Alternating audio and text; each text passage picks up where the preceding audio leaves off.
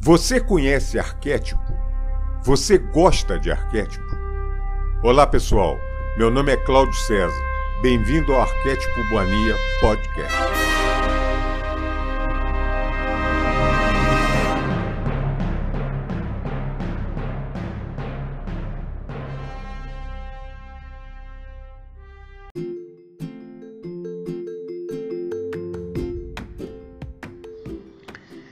Olá, amiga, olá, amigo do canal Ar Arquétipo Mania Podcast. Sou Cláudio César. Vamos continuar aqui batendo bola, dando sequência no episódio do mito do herói brasileiro, o grande cacique Emberê. Eu tinha muita vontade de muita gente estudar sobre isso vocês vão ver coisas maravilhosas. Antes de eu continuar e explicar sobre esse mito, eu tive há pouco tempo, coisa de meses atrás, não sei se tem um ano, até é, nos passeios que a gente dá por vídeos aí na internet, eu vi um vídeo de uma pessoa, de um professor do interior de São Paulo, não tenho certeza, acho que é São Carlos, sei lá. E o cara é arqueólogo e também ele é meio esotérico, então ele é, meio não, ele é esotérico. Ele, ele fala de várias coisas e pesquisa muito a presença dos sumérios na América do Sul. E por incrível que possa parecer, gente, uma das primeiras coisas que, que ele comenta é da influência dos sumérios na cultura tupinambá. Que coisa bacana, né? Eu não tenho. É, eu só vi isso, não consegui ver mais vídeos dele, não tem nem link para passar para vocês aí, nada. Eu vou, vou pesquisar esse troço. Mas tem gente aí muito mais gabaritada do que eu para pesquisar. Vocês. Tem muita gente esperta aí ouvindo, tenho certeza. Vocês vão chegar lá. E é muito bacana, hein? E, fala de coisas muito interessantes. E fala dos tupinambás, os sumérios tupinambás. Tem um livro que eu li, chama é, Meu Querido Canibal, do Antônio Torres, que cita muitas coisas também do, dos tupinambás. Nesse livro, ele fala é, que o Cunhambebe contou para o padre, para o frei uh, André Teves, lá em, uh, na Ilha de Viraganhou, é, contou a história do início dos tempos segundo a tradição tupinambá. Gente, é impressionante. Eu não, eu não vou ler aqui agora, porque senão, né? Mas é, é impressionante, é, é, é, é sumério, na veia. Realmente, quando eu vi o vídeo do cara, eu falei, nossa, coisa maravilhosa. Mas cita um monte de coisa que depois outras culturas citavam. Os sumérios foram os primeiros a falar sobre é, os dilúvios, né? Aquela, né? Só para situar. Várias outras culturas relatam isso também. E os tupinambás também. é muito engraçado. E qual é a conexão, né? Tupinambá com sumério. Pô, tá tudo. É muito interessante saber disso. Mas vamos lá. Vamos falar sobre o mito do herói brasileiro, o grande cacique Emberê. No contexto de arquétipo, o mito do herói, é, que é muito importante, claro, é, é o arquétipo de quem sai à procura e geralmente encontra, para virar o mito, para virar o para vivenciar o arquétipo, um determinado um determinado propósito na vida para resolver determinada coisa. Aí que entra o mito do herói. Isso pode ser em vários e vários. Nossa, tem N variações sobre isso. O Aimberê, a partir do momento que ele virou o grande chefe Tupinambá, ah, um parêntese só. Quem está ouvindo esse podcast agora, parte 2, por favor, gente, eu acho que seria interessante interromper e ouvir o primeiro para entender o que eu comecei a dizer sobre tupinambás. Senão fica um negócio muito no ar, fica um negócio muito, muito maluco, vocês não vão entender nada. Fechou o parêntese. Bom, o, tupi, o, o Aiberê, a partir do momento que ele virou o grande chefe supremo dos tupinambás, e, e sacando, entendendo que o pessoal, que ali estava um momento decisivo do povo dele, que tem retorno. É, é, é, aquele choque de civilizações, uma coisa brutal. Ele, prim, uma das primeiras coisas que ele fez, pelo menos em Uruçu-Mirim, foi reuniu a galera, reuniu e falou: gente, nós vamos ter guerra aqui na frente, guerra feia, coisa que, que nós não estamos acostumados a lidar, é outro tipo de guerra, o inimigo é muito mais poderoso que a gente, então eu libero quem quiser, vai embora. Ninguém é covarde por causa disso, pode ir embora. É, fica quem quiser ficar. Agora, sabendo, ficando, o bicho vai pegar. E nós vamos defender um ideal. Outro paredes. Filme Matrix. O Emberê já tinha tomado a pílula vermelha e estava ensinando para o pessoal o que é a pílula vermelha. Quem quiser, fica. Quem não quiser, toma azul e vai embora. Fecha paredes. Isso é a analogia arquetípica da coisa, né? Bom, ele avisou 80, 90% da galera, ficou com ele sabendo, e outros foram foram povoar outros lugares, foram subir a serra para ir para outros cantos. É muito natural, ninguém era covarde por causa disso é questão de sobrevivência, é normal. Tem gente para todo tipo de coisa. Ninguém foi covarde fazer isso. Muito bem. A partir do momento que o Emberê teve essa missão, vamos unir a galera e vamos, numa maneira mais organizada possível, pelaquela época e pelaquela eh, dimensão de vida que eles viviam, vamos tentar nos opor a esses invasores. E aí a, a missão dele, igual o anterior, o Cunhambebe, era correr toda a nação, toda, todas as tribos para ver como é que. para gerenciar, gerenciar a coisa. Muito bem. Na véspera, o, bem, um pouquinho antes dele, comer, dele ter que fazer uma grande viagem que ele tinha que fazer para a região que hoje é Ubatuba, é um aldeamento que tinha de Peroígue, hoje é nome de praia em Ubatuba, o Aimberê vislumbrou em Uruçumiri uma pessoa que vinha ser o amor da vida dele. Aquele era um entrelaçamento quântico. Quando ele bateu o olho naquela mulher e a mulher nele, foi uma coisa chocante. Foi um, um amor à primeira vista, um troço inimaginável. Chamava-se Iguaçu. Iguaçu, a linda Índia Iguaçu. Na, nas palavras de André TV, a Índia mais linda que ele viu no continente. Era a Índia Iguaçu. A mulher que se apaixonou imediatamente pelo cacique e o cacique por ela. Mas ele tinha uma missão. Ele não podia pensar nele na hora. Ele tinha que tocar a vida dele. Ele tinha que, ele tinha, ele, ele tinha que tocar a vida dele e a vida da, da, dos tupinambás. E tinha que ir naquela época, né, gente? Imagina o, o, o translado das coisas, né? Tá. E imediatamente se acertaram lá e tal, e acertaram, combinaram o casamento, porque um ficou apaixonado, imensamente apaixonado pelo outro. E ele foi embora. Ele foi para a região de Ubatuba. Chegando em Ubatuba, onde hoje é Ubatuba, ele recebeu a triste notícia que Uruçumuirim tinha sido bombardeada, tinha sido tinha sido invadida por vários portugueses que além de queimar várias aldeias dentro do aldeamento, é, sequestraram vários índios para escravização, né? é, terror geral. Era a milícia da época, né? Como miliciano era Brás Cubas, que foi o chefe dessa carnificina, dessa, dessa carnificina. Teve várias e teve piores.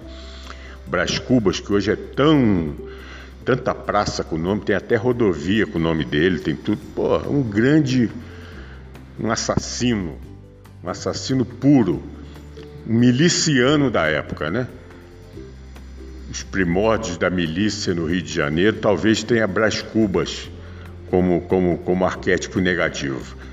E ele recebeu essa notícia e deram a notícia para ele: olha, foi terror, matou muita gente, muita gente foi roubada, e dentro desse pessoal que foi levado, foi levada a sua amada, foi levada a sua prometida, a sua futura esposa, Iguaçu.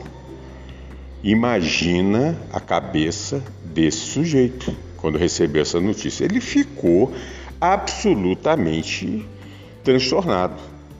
Ele ficou transtornado. Se fosse uma pessoa comum, imediatamente ele, quer, ele quereria voltar para Uruçumirim para tentar fazer alguma coisa. Não, a missão dele era com a tribo, era com o povo dele. Então ele foi resolver, continuou em Ubatuba resolvendo o que tinha que resolver. Mesmo com a cabeça dele na amada. Olha, gente, que coisa terrível. É, que passagem que, que, que uma pessoa tem que passar, né? É um troço. E nessa brincadeira toda, que ele estava irado, que ele estava louco, andando por onde hoje é Ubatuba, ele viu dois padres. Olha como é que a história junta com a coisa. Os padres relativamente conhecidos, todos vocês conhecem. Um era o padre Anchieta, o outro era o Manuel da Nóbrega que tinham acabado de fundar São Paulo. Isso era 1556, se não me engano, esse episódio. Eles fundaram São Paulo, me, me parece, em 54, parte do colégio, né? O colégio jesuíta em Piratininga. Bom, Tava lá os dois de bobeira, o Emberê imediatamente queria tacar o tacape na cabeça daqueles dois brancos, imediatamente, que ele estava ele tava possesso de raiva por que aquilo? Revoltado, né? E dá para se entender. Por sorte, Parabuçu, que era o, o cacique da, da, aldeia Tupinambá lá de Ubatuba, segurou ele e falou: Não, peraí, vamos, vamos, vamos ser inteligentes, vamos usar isso aqui como, como, como, como moeda de troca. Não, matar não resolve nada, vai matar, o que, que vai matar? Vai matar dois dois brancos aí à toa, não, não vamos fazer isso. E teve a sabedoria de falar: então peraí, vamos usar isso aqui, nós vamos pegar um deles, vamos levar para São Vicente, aonde que saiu a ordem da matança, lá em Uruçumirim, e vamos falar: ah, vocês querem isso? Então vai ter isso. O padre lá que está lá vai, vai entrar no tacape também na mulher, se vocês quiserem. E foi isso que foi feito uh, pegaram um barco de um genovês, depois vocês vão entender quem que é esse cara, e na época, como se fosse um saveiro hoje, imagino, uma coisa desse tipo, tocaram de Ubatuba até São Vicente, um monte de guerreiro tupinambá junto com a Iberê, junto com o Parabuçu, junto com o Grão Palmeira, que era o pai do Parabuçu, lá de Ubatuba, e levaram, levaram Anchieta junto, José Anchieta, jesuíta, e deixaram é, guardado lá na aldeia o, o Manuel da Nóbrega, que tinha problema lá de saúde, não lembro o que, que era. Muito bem, chegaram lá no meio dos portugueses, encaravam os caras, que os caras, os, os índios eram corajosos, falaram, olha, nós chegamos aqui para resolver, cara, o papo aqui é reto. Vocês querem fazer isso? Então, já que vocês querem fazer isso, é, nós vamos começar a matar, além de matar esse cidadão que está aqui do lado, vai ser morto. A partir do momento que, que der informação que não deu acerto aqui, vai ser morto que está lá em, em Ubatuba. Ou acaba com essa porcaria, ou acaba com isso, ou então vai ser dessa maneira que nós vamos fazer. Tocar isso para os portugueses de São Vicente, que eram né, os coordenadores do negócio. Aí mexeram olha só com os poderes. Eram os jesuítas que estavam no, no meio do negócio. O negócio ficou sério.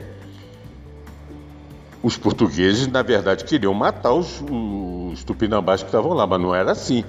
E o Emberê disse, falou, ó, além de, de, de pararem com isso, eu quero que solte todos os tupinambás que estão escravizados. Os que sobraram, eu quero que soltem. Nós vamos fazer patrulha aí no pessoal, na região, vocês podem ir com a gente, mas vai soltar todo mundo. Depois de dois, três dias tiveram. Isso é histórico, gente. Isso aí tem arquivo é, de história. Isso aí não é, não é papinho, não. Essa parte, lógico, não está como um mito. Estou contando essa, essa história. Depois de dois, três dias tiveram que ceder. Os portugueses viram que eu ceder e saberiam, e sabiam já que no, futuro iam fazer um acordo que depois ia ser desmanchado esse acordo. Isso é normal. Os portugueses sempre fizeram isso, né? Os brancos sempre fizeram isso, né? Civilização dita adiantada. Bom, aí o Emberê saiu em patrulha e vários índios também que foram, vários chefes também, em várias patrulhas com outros portugueses para procurar os tupinambás para soltar. E no fundo a esperança que o Emberê tinha é de encontrar no meio dessas, dessas, dessas procuras a amada dele, a, a, a Iguaçu, a Índia Iguaçu. E procurando daqui, procurando de lá, tinha cadeia de informações dos índios, né? Eu até brinco, eu falo que era P2 da época, né? Tinha um pessoal que avisava. Aí descobriram que lá em Piratininga, onde hoje é São Paulo, é, parece que a Iguaçu estava por lá e foi vendida, era de um português, foi vendida é, porque ela era indomável. Ela chegou a tirar pedaço do português lá com mordida, com, com, com briga, com tudo, para não matar, que eles tinham que não podiam perder dinheiro, venderam para outra pessoa, mas não sabiam o que, que era. Bom, já pegou o rastro. Aí o pessoal foi. E cataram toda a região. Lógico, naquela época não tinha tanto igual hoje, é claro, evidente, era muito mais fácil, né? Eram menos povoamentos, menos, imagino, fazendas, coisas desse tipo. Bom, a busca pela Iguaçu infrutífera, não achava em lugar nenhum. Os outros índios tupinambás estavam sendo libertados estavam, e estavam se unindo a essa, a essa galera e ajudavam a libertar outros com outras informações e tal, mas a Iguaçu não aparecia. Aí tiveram a informação que Iguaçu estava em determinado lugar, determinada propriedade lá, sei lá onde. É, parece que é onde hoje é Guararema, e perto de Mogi das Cruzes. Então foram até lá, chegaram lá, estava tudo abandonado. Era uma propriedade que era do italiano. Olha a coincidência, que não tem nada de coincidência, que era o cara que levou no barco os tupinambás e o Anchieta de Ubatuba até São Vicente. O cara viu que tinha coisa no negócio. Olha só que. Gente, como é que a coisa entrelaça, né? Mas só que o cara malandro, o cara vazou, o cara viu que tá que iam, que iam catar aquele pessoal. Bom, chegaram nessa propriedade, não tinha mais ninguém, estava tudo abandonado, acabou tudo. Muito bem. O Aimberê ficou muito triste que não achou a Iguaçu, a amada Iguaçu dele, mas ele cumpriu a missão de libertar o povo dele. Ele cumpriu a missão. Primeiro a missão, depois o coração dele, vamos dizer assim. E foi voltando para os domínios tupinambás, para voltar para Uruçumirim, passando por Batuba, libertando o Manel da Nóbrega, porque índio, diferente de homem branco, índio tem palavra. Índio, quando falava uma coisa, era uma vez só, não precisava de falar a segunda, muito menos escrever, ele tinha palavra. Eles cumpriram e ele sabia o que depois eles iam descumprir, mas ele teve palavra, mandou soltar o Manel da Nóbrega, estava libertado o Zé Anchieta, claro, depois tem aquelas poesias lá, na, né? Bom, é, e voltou, e, foi, e veio embora triste, alegre de uma parte, que ele cumpriu a missão como chefe supremo dos Tupinambás e muito triste, muito triste, ele estava arrasado interiormente, porque na cabeça dele ou mataram a Iguaçu ou então esse bandido sumiu com ela, levou para a Itália, sei lá, para a Europa, para algum lugar. Faziam muito isso também, levavam índios para a Europa, até por curiosidade, mas tinha isso naquela época. E ele voltou. Quando ele voltou para Uruçumirim, ele foi recebido, aí que entra também o outro mito que eu quero explicar para vocês ele foi recebido com uma grande festa. uma grande festa. A aldeia estava polvorosa de alegria para receber o chefe deles que, que, que era tão amado. Ele não era só respeitado, ele era muito amado, amado por todos os, vamos dizer, os súditos dele. Ele era amado. É, o pessoal o adorava, adorava tanto que fizeram, quando souberam que ia ter o casamento dele com a Iguaçu, para fazer uma surpresa, falaram, vamos fazer uma coisa linda para ele. A, a aldeia, uma espécie de mutirão, fizeram uma tábua gigante, mas muito maior do que as normais, para homenagear o casamento, o casal é, que estava prestes a se casar antes do, do Aimberê sair. E quando a Iberê chegou em Uruçumirim, já estava pronto aquele monstro daquele, daquela tábua e a aldeia em festa. E ele riu. Até ele riu, mas ele riu porque ele sorriu, né? É... Mas de uma maneira que por dentro ele estava arrasado, ele estava arrasado, ele, ele cumpriu a missão dele, o povo estava é, extremamente contente com, com, com o papel dele, ele foi ele fez o que tinha que ser feito, mas no, no interior dele ele estava arrasado como homem. Ele falou: Meu Deus, podia estar aqui com a minha amada, né? Eu lembro o professor me contando isso, cara, eu até chorei, eu acho. Aí ele chegando, aquela festa, todo mundo fazendo festa, Tupinambá sempre foi muito festeiro, muito alegre. É, e ele no fundo estava chorando um pouquinho por dentro, mas agradecendo todo mundo e dando um abraço em todos os companheiros. Nisso sai e ele tomou um susto quando viu a tábua gigante. Nossa, o que, que, é isso aqui? Aí contaram para ele, aí ele ficou mais triste ainda e falou: Pois é, Iguaçu eu não achei. Quando ele disse isso, saiu da tábua gigante, trazendo alguma coisa para servi-lo. A linda Iguaçu. Eu estou até emocionado, gente. Desculpa. saiu a, a linda Iguaçu, a amada dele, para servi-lo. Alguém achou, uma turma de amigos tupinambás acharam em outra trilha lá, resolveram tal. Parece que pegaram o italiano lá, deram um cacete no cara e pegaram Iguaçu e trouxeram para Uruçumirim. E a, e a Iguaçu chegou antes do, do Aimberê. Quando a Iberê viu aquilo, ele se ajoelhou, batendo no peito, e dizem que foi o berro mais bonito que houve na região de Uruçumirim. Gente, isso é, é ligação com o alto, sabe? Isso não é para qualquer pessoa. Desculpem eu estar emocionado. Eu sei que muita gente pode achar que isso é palhaçada, isso é eu sou assim. Eu não vou esconder minha emoção.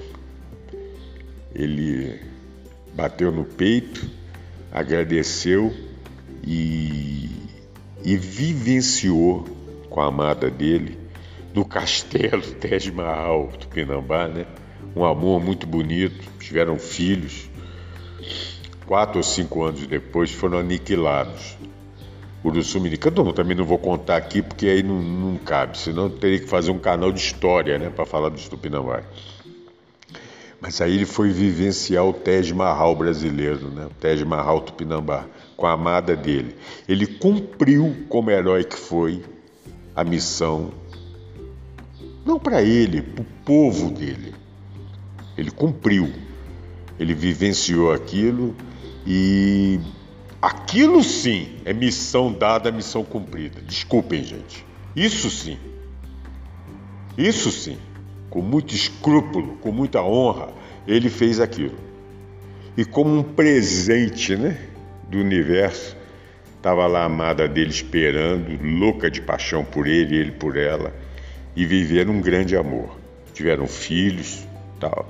Isso foi tudo é, vivenciado pelos tupinambás.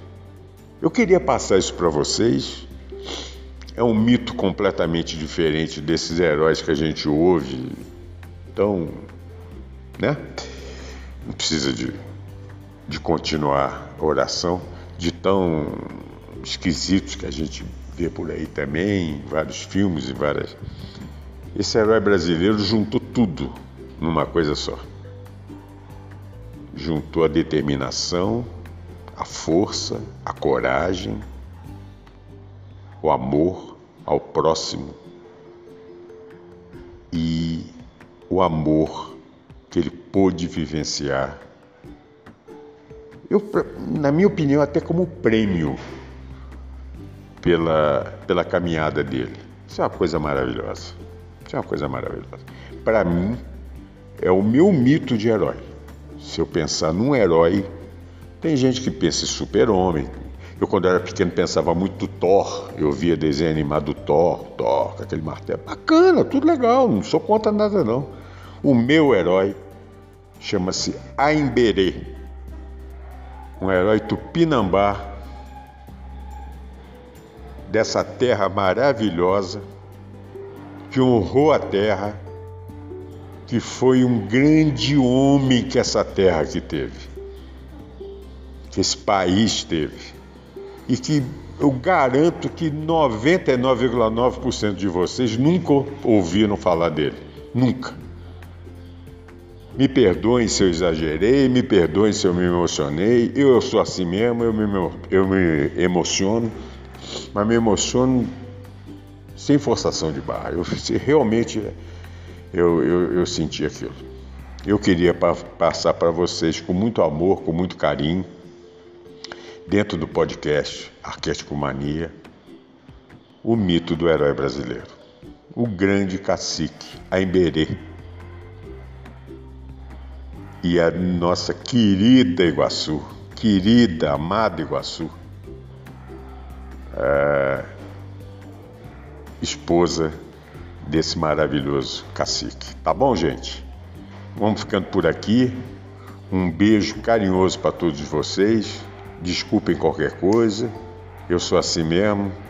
E é esse bate-papo. Faz de conta que nós estamos tomando um, uma limonada aqui conversando sobre isso. Tá bom? Um beijo no coração de todos vocês que a minha centelha deseja tudo de bom e dá um abraço e um beijo na centelha de vocês. Namastê. Fiquem com Deus.